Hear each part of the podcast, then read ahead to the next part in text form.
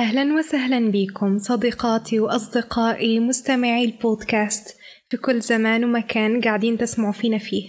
مرحبا بكم في حلقة جديدة من سلسلة كتب لك اللي فيها نتناولوا كتب تستهدف فئة الأطفال وتنمي فيهم شغف القراءة. وحتى لو أنت مش طفل مفيش باس، ما تمشيش بعيد، أكيد الكتب اللي تستهدف فئة الأطفال صالحة لكل الأعمار.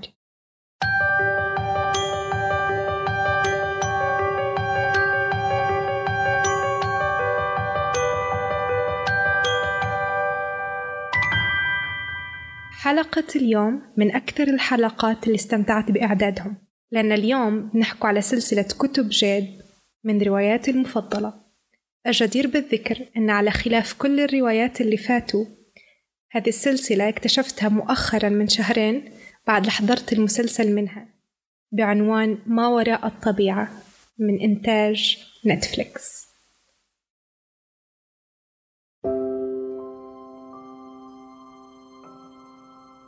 في واقع الأمر السلسلة هذه تستهدف فئة المراهقين والراشدين، لكن أسلوب الكتابة سلس وبسيط وحبكتها مشوقة وصالحة برأيي للقراءة من سن العشر سنوات.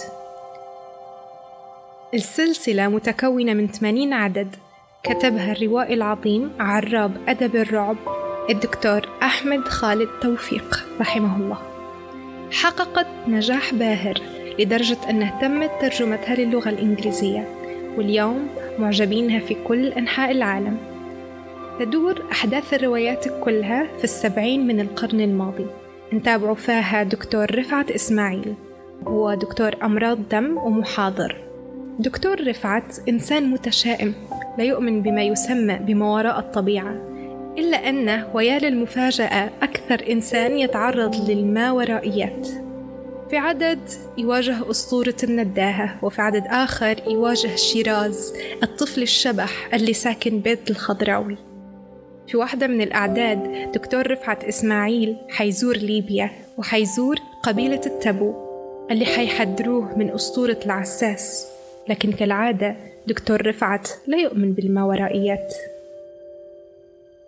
معشنا بنطول عليكم أكثر من هيكي، نخليكم مع مقطع تشويقي من العدد الأول في السلسلة.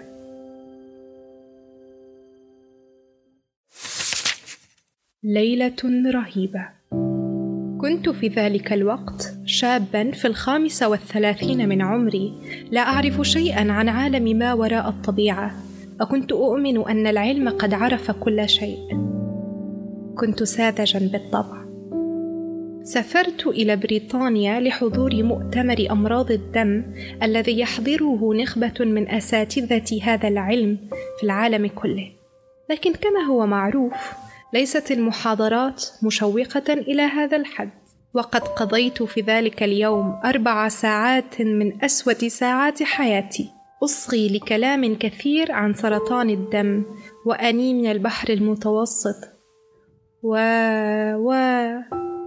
كان الأطباء الجالسون قد أصيبوا بذلك النوع من الملل والتعاسة والتجمد الفكري الذي أؤثر أن أسميه ذهول المؤتمرات. كانوا جميعاً قد فقدوا الإحساس بظهرهم وأطرافهم، وتحولت أردافهم إلى جزء من المقاعد، وبعضهم أخذ يمضي الوقت في الحديث هامساً وهم يضعون أيديهم على أفواههم كتلاميذ المدارس. شكراً. وللحظة لم يصدق هؤلاء البؤساء آذانهم، لكن الرجل كان قد انتهى بالفعل من محاضرته الطويلة. من ثم تعالت تنهيدات العرفان بالجميل وبدأوا يصفقون له شاكرين.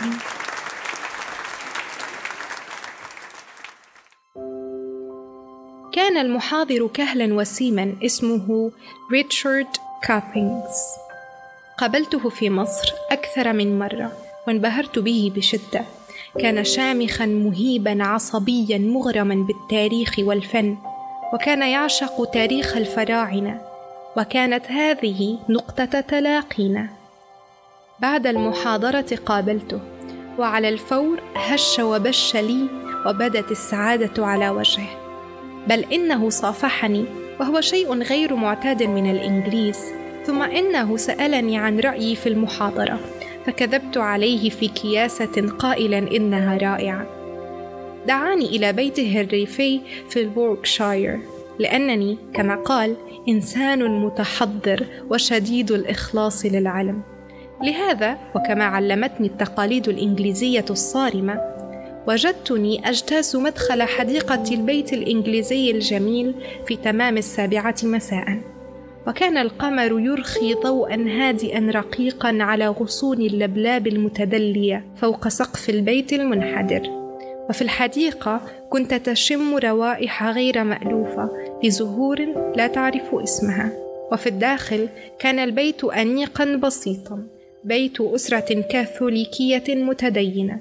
في قاعة الجلوس كانت هناك مجموعة كبيرة من الصلبان الأثرية ولوحة كبيرة للعشاء الأخير. كانت زوجته في منتصف العمر مهذبة رقيقة، أما ابنته كاترين فكانت مراهقة لكنها أكثر تعقلا من سنها. وأدركت كم هم متدينون حين تلوا قبل العشاء صلاة المائدة. من ثم شعرت بالخجل من نفسي لأني نسيت البسملة على الطعام قبل أن أبدأ الأكل. تمتمت أن بسم الله أوله وآخره، وشرعت أملأ بطني من الأصناف جميلة المنظر شنيعة الطعم التي عرف بها المطبخ الإنجليزي في أوروبا كلها.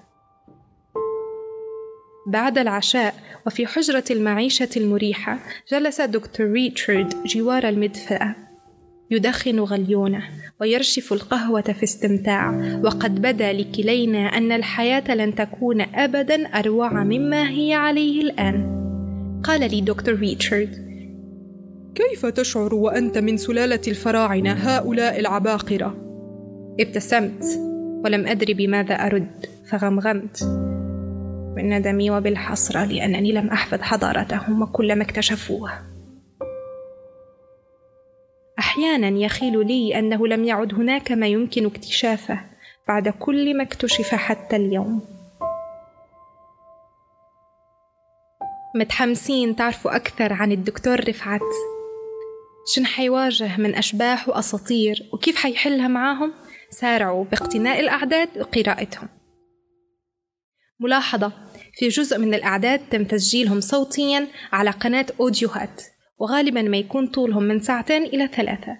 شاركونا آراءكم في التعليقات في صفحة وحدة نشاط الطفل على المنشور الخاص بالحلقة. وبهيكي نكون وصلنا لنهاية حلقة اليوم. شكراً لحسن استماعكم. لو عجبتكم حلقة اليوم، الطريقة الوحيدة باش توصلوا لنا أعجابكم هي بنشر البودكاست بين أصحابكم ومتابعته بالضغط على زر المتابعة. ما تنسوناش الأسبوع الجاي في نفس الوقت وفي نفس اليوم تلقوا حلقة جديدة نحكولكم فيها عن رواية جديدة.